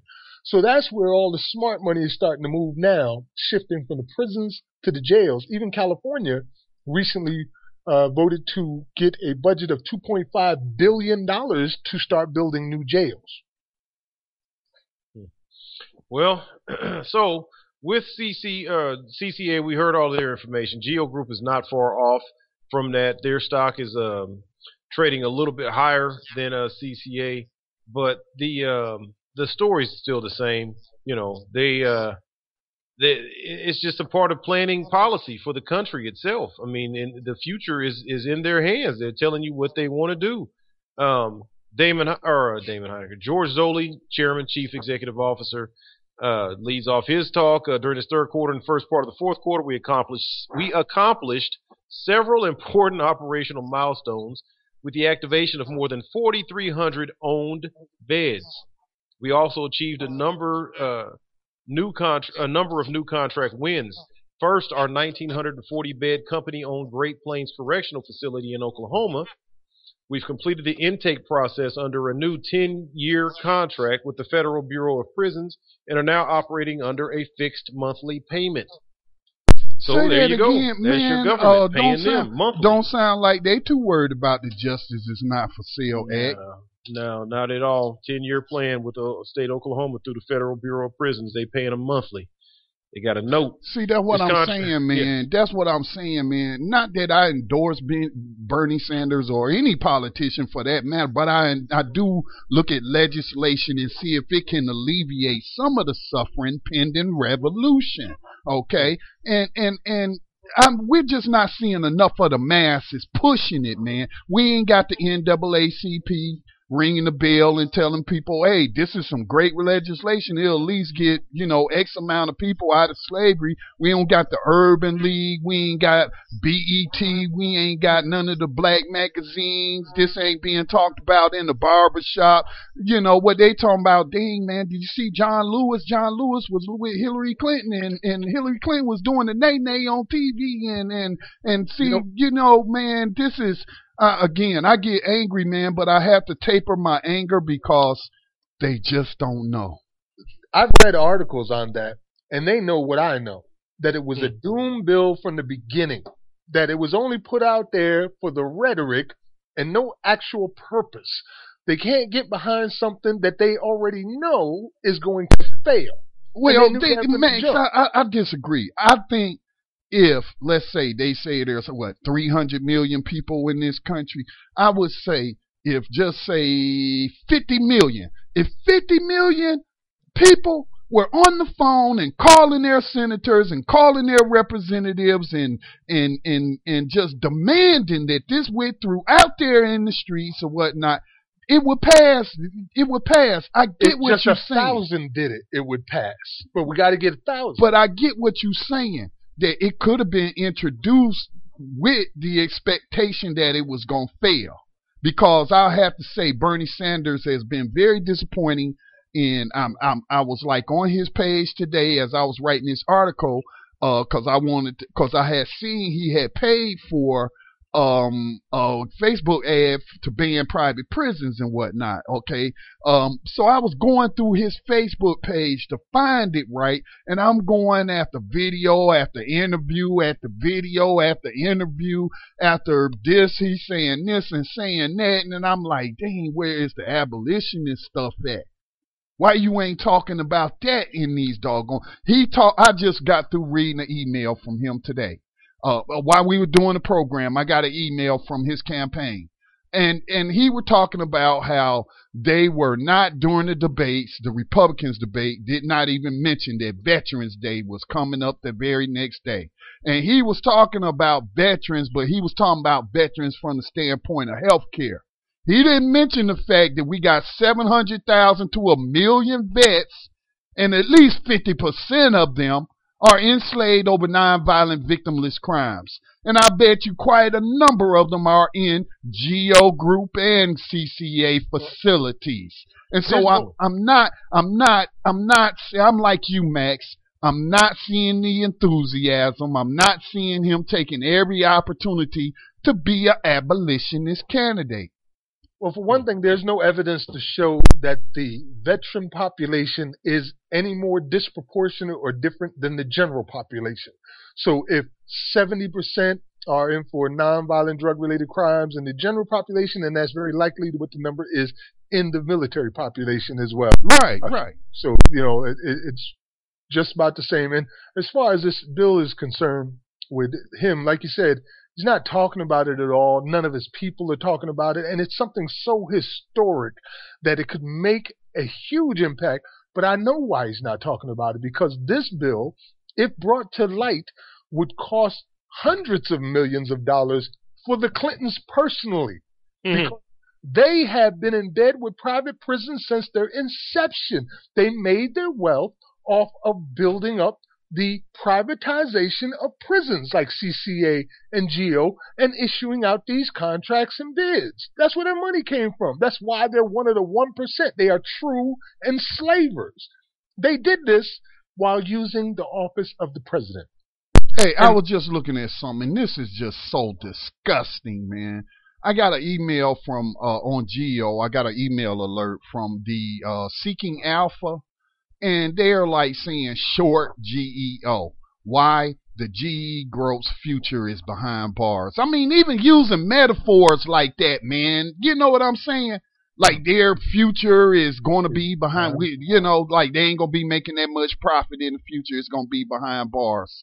You know, using metaphors like that in the, in the, and this is a financial um uh, publication, online publication and stuff, but Man, I ain't mean to interrupt you, but Max, I, am just, I'm with you, man. I was like trying to hold off. I was like maybe, co- maybe trying to be codified or something and, and whatnot. But I mean, if I was running for president man, I will every opportunity I will be preaching abolitionism. I'll be telling I'm the first I'm the first politician since the 1800s to even be talking about slavery ab- abolition. And by the way, folks, it's not Mhm. it's not mass incarceration. It's slavery. And the truth is, you would win it. Any candidate willing to take that stance would win. I mean, really, because people know Well, what's wait, wait, wait, Max. Wait, hold on. They would win if the popular vote actually put somebody in office. Yeah, well, I there wanna- that, of course. I just want to give that. But see, they they judge how they pick people based on the popular support and and, and how they think, you know, uh, um, you know what I'm saying? It's like a compromise. You know what I'm saying? It's like a compromise, but you know, uh, we look at the election. What was that? 2000 when Al Gore and whatnot, and and all them hanging chads in Florida and, and whatnot. They ain't seem too concerned the way they just threw them votes out in the Senate and whatnot. They ain't too too concerned about too many people getting upset and turning out in the streets. They, they yeah, they'll be mad, but they ain't gonna do nothing. it kind of reminds me of the company. Uh, I don't know if it was East India Company or what company it was that actually built the slave ships uh, and made their fortune on building and outfitting these ships for a huge industry that was bringing millions of people back and forth across the uh, Atlantic in the transatlantic sla- uh, slave trade. The prison systems are much like them. They were probably fighting for their lives and livelihood too when they started talking about abolishing the transatlantic slave trade. So these people who are making these huge ships built to carry hundreds of enslaved Africans were being faced with going out of business. So they had to find other ways, but they, they remind me of the people who made these slave ships. Because you know, there had to be a huge industry. Uh, there was so many people, so somebody was making those ships, and I bet you they were lobbying to keep slavery going, lobbying to get more so they could build more ships and make more money. I bet you they were doing everything that CCA and GEO Group is doing right now. Sounds about right. I mean, it makes perfect sense that they would be, man. It's, and that's the thing that about just slavery, which is of course one of the the, the lowest, you know, of the low and, and worst embodiments of evil itself. I mean, person to person interactions and evil and, and just treating each other bad or what have you. It's represented in our time most thoroughly by you know what we call white supremacy, racism. These kind of things are the the themes overall. But this is what I always wonder: why do people jump so fast to just act like everything just went away? Like this spirit of evil and this spirit of enslaving, this spirit of of of treating one another the way that just a hundred years ago was commonplace. Why do you think that? Why do people just accept that that just evaporated into into into nothingness and and left the planet, and we just don't have to worry about that no more because and we just got a new now. set of problems. This is just different. Yeah, this this a new problems and whatnot, and and yeah, yeah no, it's the same it- evil. it's the I just same- I don't understand Yeah. why people think it just went away. But it's slavery evil. though. But slavery ain't never been ended. It ain't never ended, and they thinking Right. mass incarceration is something new. And it's Right. not new. See, the It's trick of the new. new Jim Crow, it ain't the new Jim Crow. It's the same old slavery. It's the same old Jim. Yep. Jim Same white supremacy. Slavery. And we've shown that on number, num- numerous ways, particularly with the slave labor, how at 1866, the first federal prison was built here in South Carolina, how the black codes immediately went into process and uh, convict leasing began and lasted all the way up to 1928 in Alabama, and then was immediately uh, transferred over to uh, Unicor. Or first, it went into chain gangs, and then when people complained about that, they went to Unicor in 1934, which is still in existence today, a 900 million dollar a year industry based on prison slave labor, and that's just the labor aspect of it. That's the part where it says, except for prisoners duly convicted Right. which is what your our veterans get to be.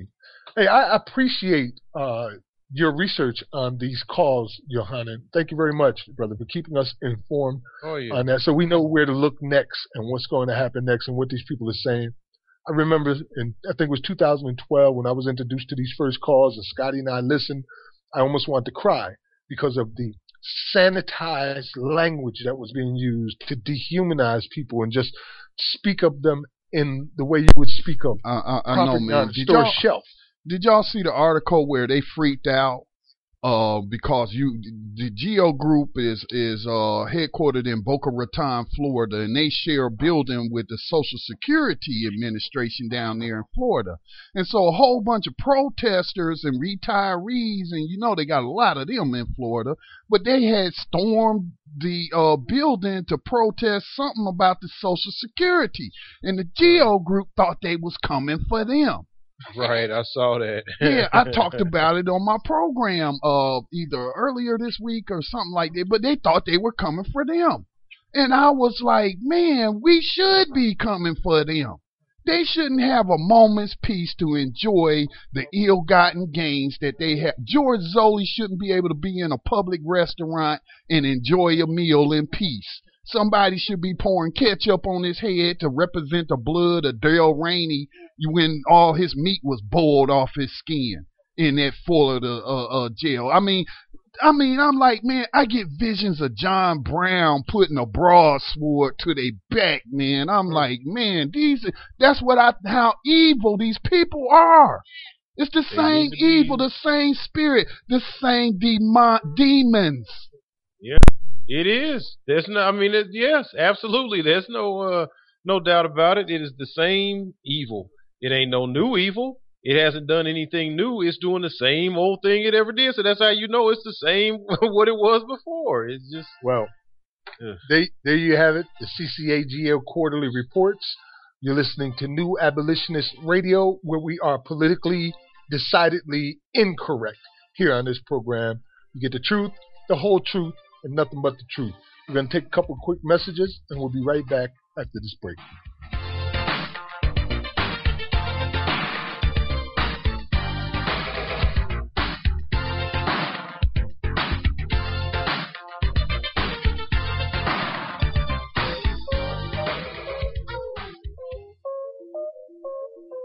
This is Brother Elliot, host of Time for an Awakening, and you're listening to Black Talk Radio Network, new media for the new millennium.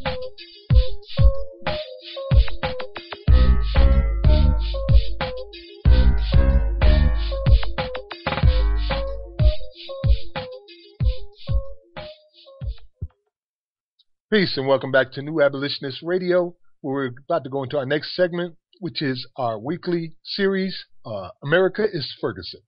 This week, our spotlight is going to go on the state of New Hampshire. Now, in my study of New Hampshire, I must say that uh, I was, I, I got to give you the two sides. I was impressed by the low number of incarceration, the low number of their Department of Corrections budget. Uh, it is uh, a place that does not incarcerate as many people as the rest of the states that we have examined. But on the other hand, I was appalled at the rate of incarceration uh, differences between blacks and whites in the state of New Hampshire. You may not arrest a lot of people, but damn near everybody you arrest is black or Hispanic. Damn near every single one. Disproportionate yeah, yeah. disproportionately targeting arresting victims. blacks yeah. and Hispanics, and I'm going to show you that and more tonight. So when we tell you that New Hampshire is Ferguson, and you're like, how the hell can New Hampshire be anything like Ferguson? Let me break it down for you. New Hampshire is Ferguson. The state motto is live free or die. People quick facts. Population as of 2014 is 1.3 million. Of that population, 94% of them are white. 1.5% are black. 0.3% are Native Americans. And 3.3% are Hispanics. So uh, Native Americans and blacks represent the smallest proportion of the state of New Hampshire, being 3.3% and 1.5% respectively, with Hispanics coming up right after them at 3.3. Overwhelmingly all white. Business quick facts. As of 2007, there were 137,800 businesses in New Hampshire. Of those 137, 0.5% were black owned. And when you look at that, that's also another telling number is saying, look, we're only 1.5% of the population, but we own 0.5% of the businesses. So literally a third of our people are business owners. Further, American Indians and Alaska Natives owned firms are 0.4%, and Hispanic owned firms are 1%. So the uh, black population actually doing better than the Hispanic when it comes to owning businesses. And as we've seen, the national trend is women owned firms are 25.8% of New Hampshire's businesses. Now, Department of Corrections facts and figures. The DOC costs. They have an operating budget of a mere 96 million for fiscal year 2014. It's one of those things I said I was impressed by. Small state population, 1.3, and they have uh, literally less than half the budget that Vermont has, 96 million annual. The jail system. New Hampshire has 10 counties. According to the latest jail census taking in 2006, there are 10 jail facilities and four adult prison institutions housing 3,018 inmates. There are no standards or jail inspection programs in the state. Let me repeat that because we've been seeing that across a lot of these states. There are no standards or jail inspection programs in the state. Basically saying you could do whatever you want and get away with it, nobody's checking. The prison system. As of December 31st, 2013, the New Hampshire prison population has 3,018 inmates. The New Hampshire Department of Corrections Department employs 893 active personnel who manage four facilities with a prison budget of approximately 96 million. The Community Corrections System. The Department of Corrections employs 70 officers in field service divisions who supervise approximately 15,000 267 probationers and parolees. That's a lot of probationers and parolees. Boy, you got some jobs being created there, don't you? The average annual cost of incarceration per inmate is 32,872. According to the Justice Policy Report, the cost of incarcerating one teenager for one year in New Hampshire is $214,620. Let me repeat that. Using these private facilities like CEC, which are championed by New Jersey Governor Chris Christie, according to the Justice Policy Report, the cost of incarcerating one teenager for one year in New Hampshire is $214,620. The crime rate in New Hampshire is about 21% lower than the national average. Property crimes account for 91% of the crime rate in New Hampshire, which is 19% lower than the national rate. The remaining 9% are violent crimes and are about 38% lower than the other states. New Hampshire, as of 2013, has a rate about 46% lower than the national average of incarcerated in prison adults per 100,000. They also have a rate about 74% lower than the national average number of probationers per 100,000 and they have a rate 20% lower than the national average number of parolees per 100,000. Taxpayers in New Hampshire paid about 6% higher than other states per inmate in 2012. That would be $34,080 versus the national average of 32,162. New Hampshire has one of the highest is one of the highest states with the highest black to white incarceration ratios in the nation. Based on the Sentencing Project's data of 2005, prison and jail incarceration rates, rate of incarceration per 100,000 population, whites are 289,000 per 100K, blacks are 2,666 per 100K, and Hispanics are 1,063 per 100K. That is a ratio of 9.2 to 1 in a state that is 95% white and only 1.4% black. It is nearly 4 to 1 for Hispanics who make up only 3.3%. Now, if that is not a disparaging rate then what is? You've got this little small population of African Americans. A third of them own businesses in your total business uh, population, and yet they make up nine out of every for every one of the people that are incarcerated in these prisons. Now, two things of note. One, after the state of New Hampshire hired a consulting group last year to help evaluate bid proposals for the construction, operation, and potential privatization of the state's entire prison system, it was determined that all of the bids had deficiencies from an operational standpoint, according to a report issued by New Hampshire's Department of Correction and Department of Administrative Services. By April of 2012, New Hampshire's officials had received bids from four companies to build and or operate a facility to house male prisoners and a hybrid prison that would hold both male and female offenders. The bidders included Corrections Corporation of America, GEO Group, Management and Training Corp, MTC, and the relatively unknown NH Hunt Justice Group LLC, a partnership between LaSalle Corrections, Hunt Companies, and several other firms. To evaluate the details and voluminous bid proposals, state officials organized three evaluation teams made up of staff from the DOC and DAS. Additionally, in July 2012, the state paid an incredible $171,000 to hire an independent consultant, MGT of America Incorporated, to assist with review by evaluation, evaluating the operational and financial aspects of the vendor's responses. So they paid this private company $171,000 to evaluate these offers that were coming in for the state. Careful observers noted a glaring conflict of interest with respect to MGT.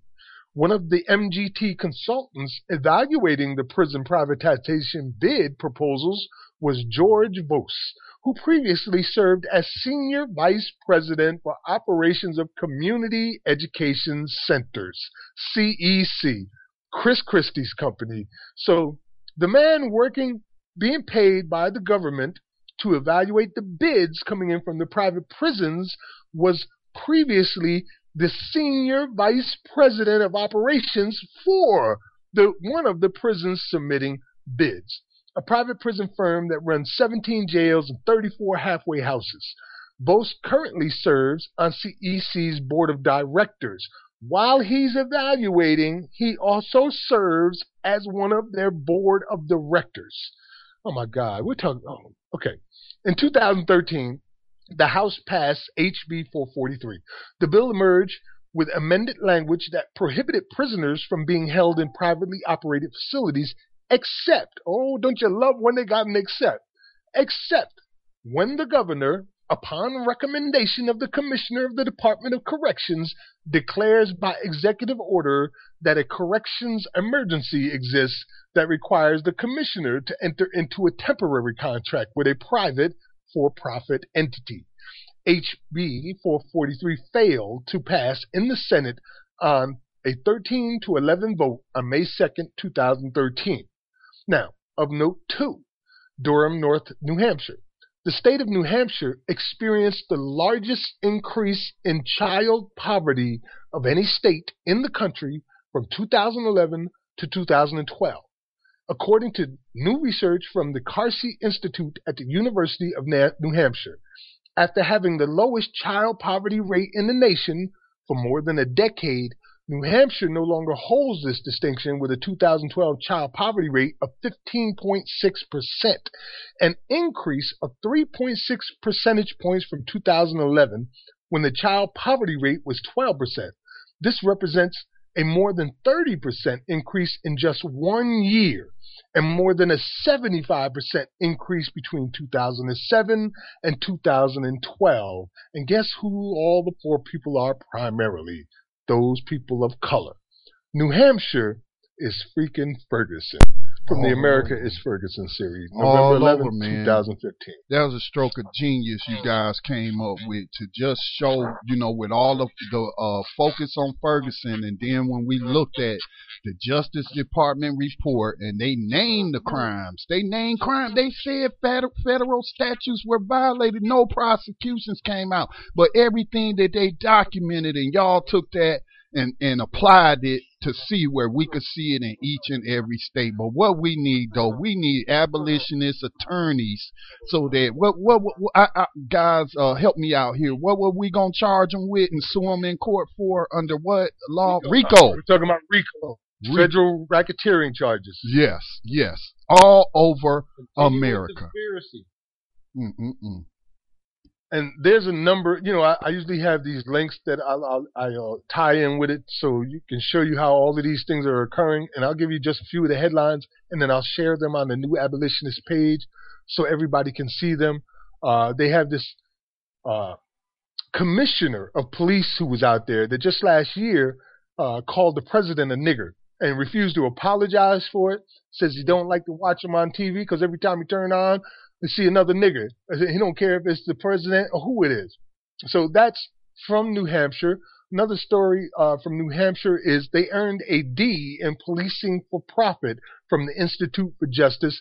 They are involved with forfeiture laws. They're one of those states where they get to keep 100% of civil forfeitures in their asset seizure programs. Uh, they are involved in policing for profit. Uh, one of the stories uh, that speaks to that is shame in New Hampshire and the racist attitudes, words from police. Uh, there is a massive judicial corruption going on in New Hampshire. So in the courts, the judges themselves have been shown to be corrupt and several have been convicted and incarcerated. They literally say that the state is known as the state of corruption. And further information on the poverty results uh, results that I spoke about will be available on the page as well. So all of these things are happening right now in New Hampshire, and that's why it could blow up just like Ferguson did at any time because the oppression is just as bad, if not worse, in New Hampshire, who dare call themselves a free state. Where if you love freedom and you don't want government telling you everything what to do or coming down on you for everything, this is where you should move to. But for the small population of black people and Hispanic people who live there, that is certainly not the case. Again, I want to reiterate. Uh, we um, we do a lot of research and have been researching this for years. I would even say that we are qualified to be policy experts.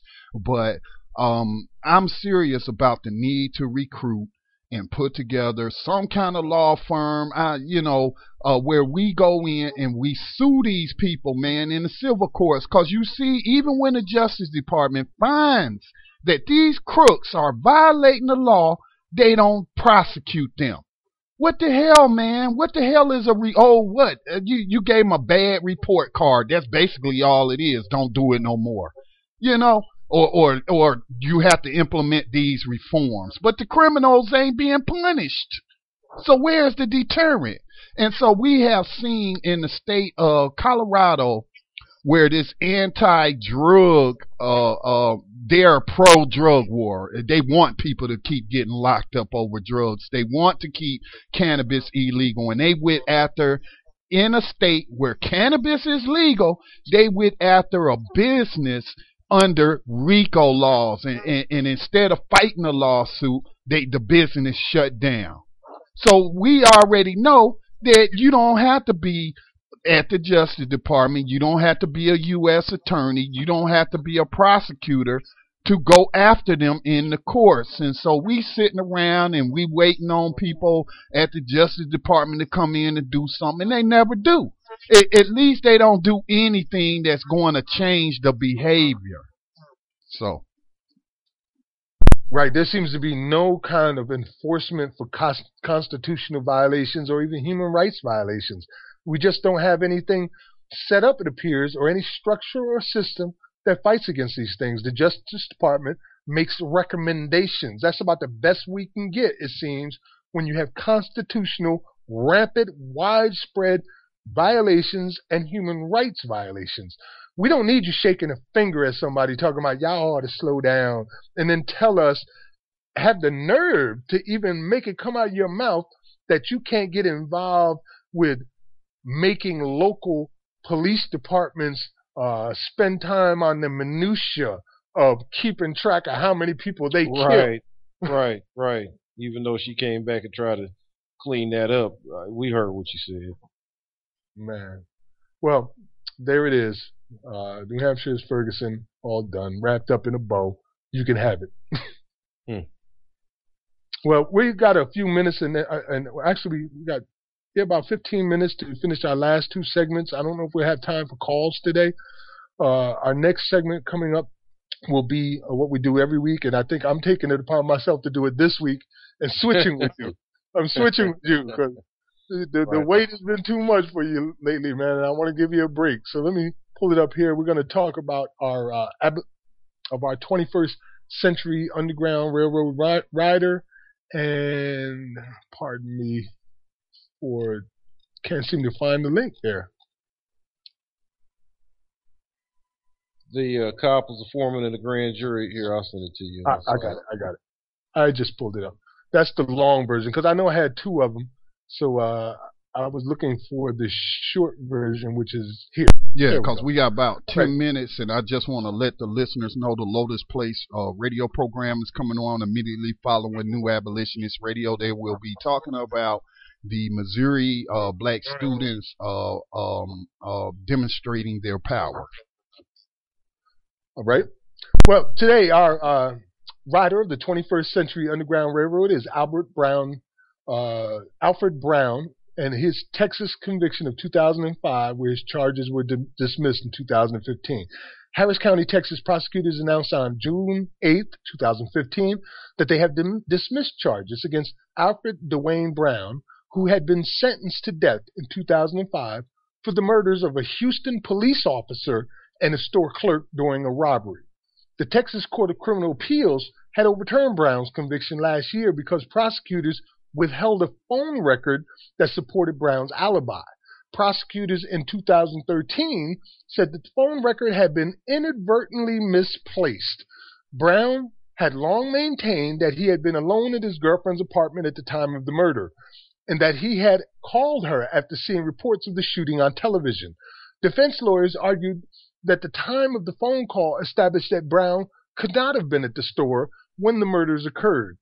There was no physical evidence against Brown, and a series of Pulitzer Prize winning columns by Houston Chronicle writer Lisa Falkenberg disclosed irregularities in the grand jury process.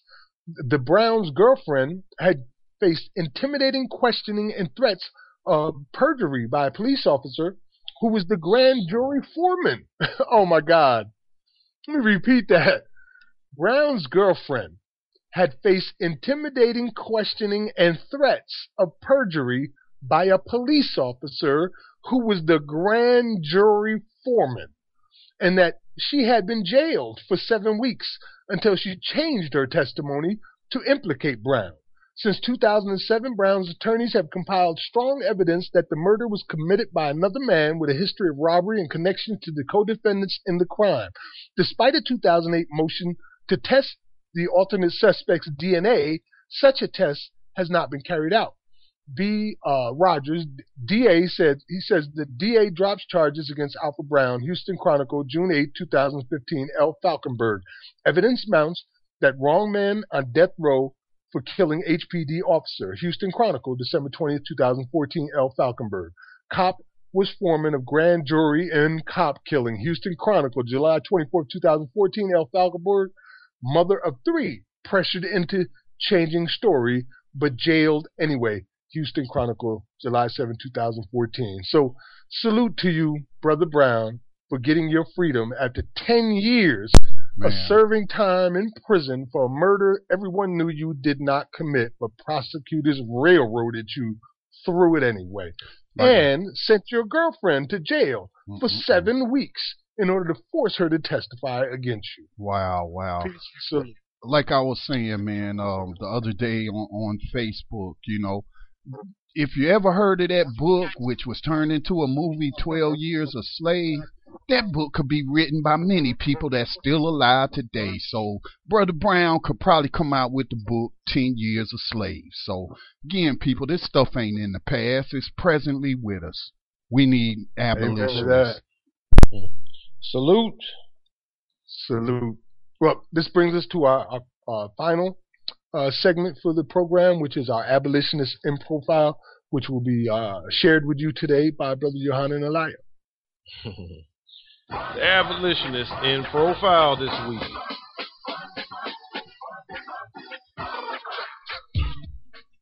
Our abolitionist in profile this week is Ebenezer D. Bassett.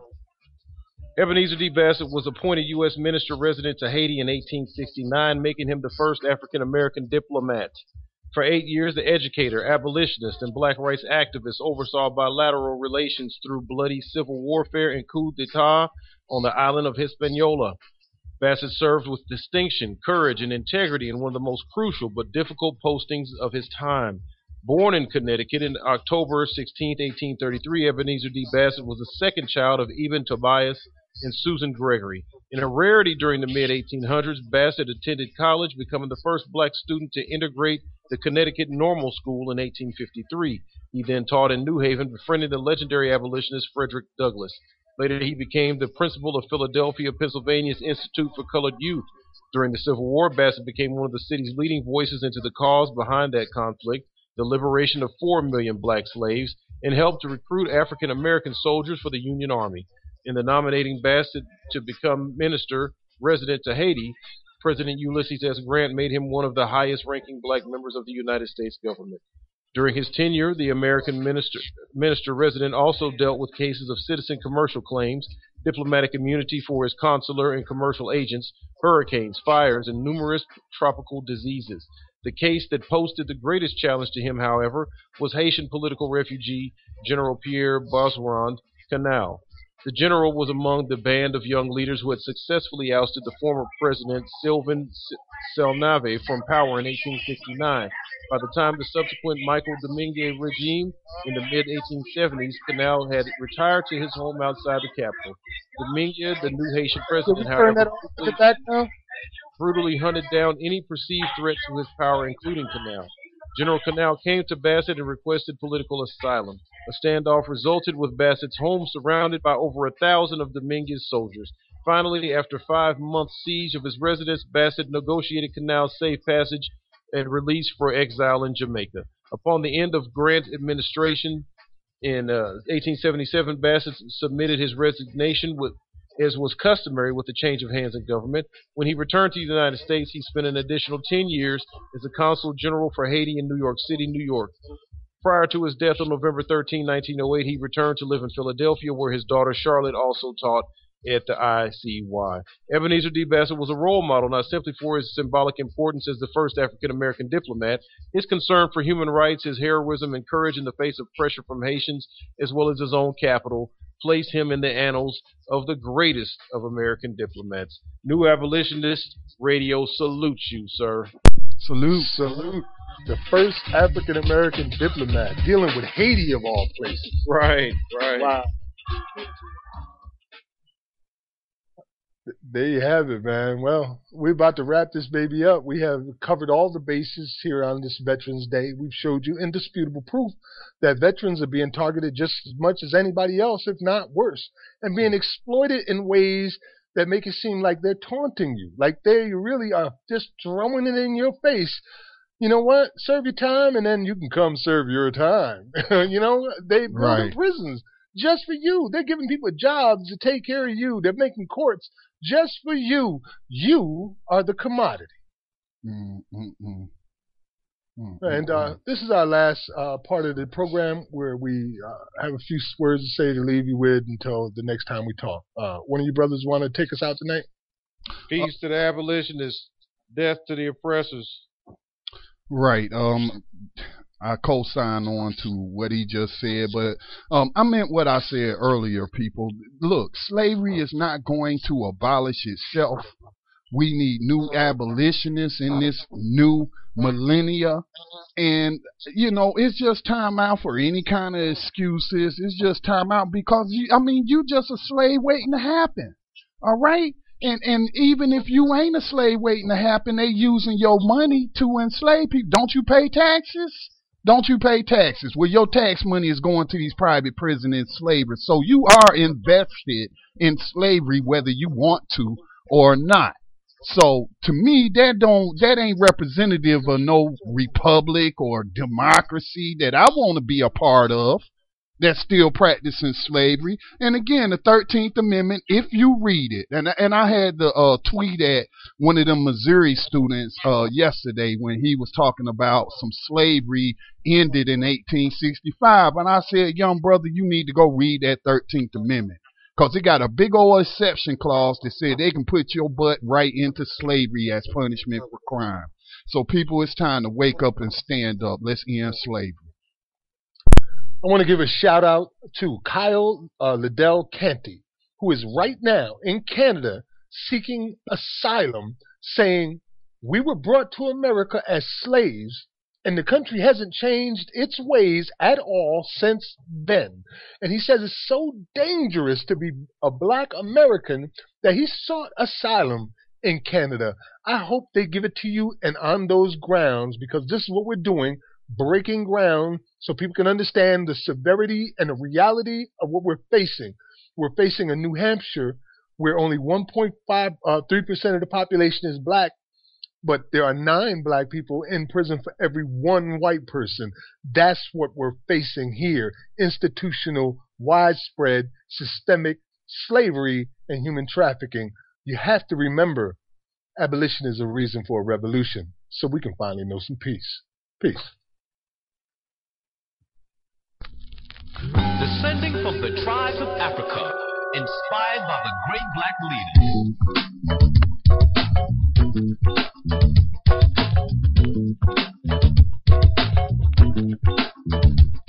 Dynamic, articulate, perceptive, courageous, outspoken.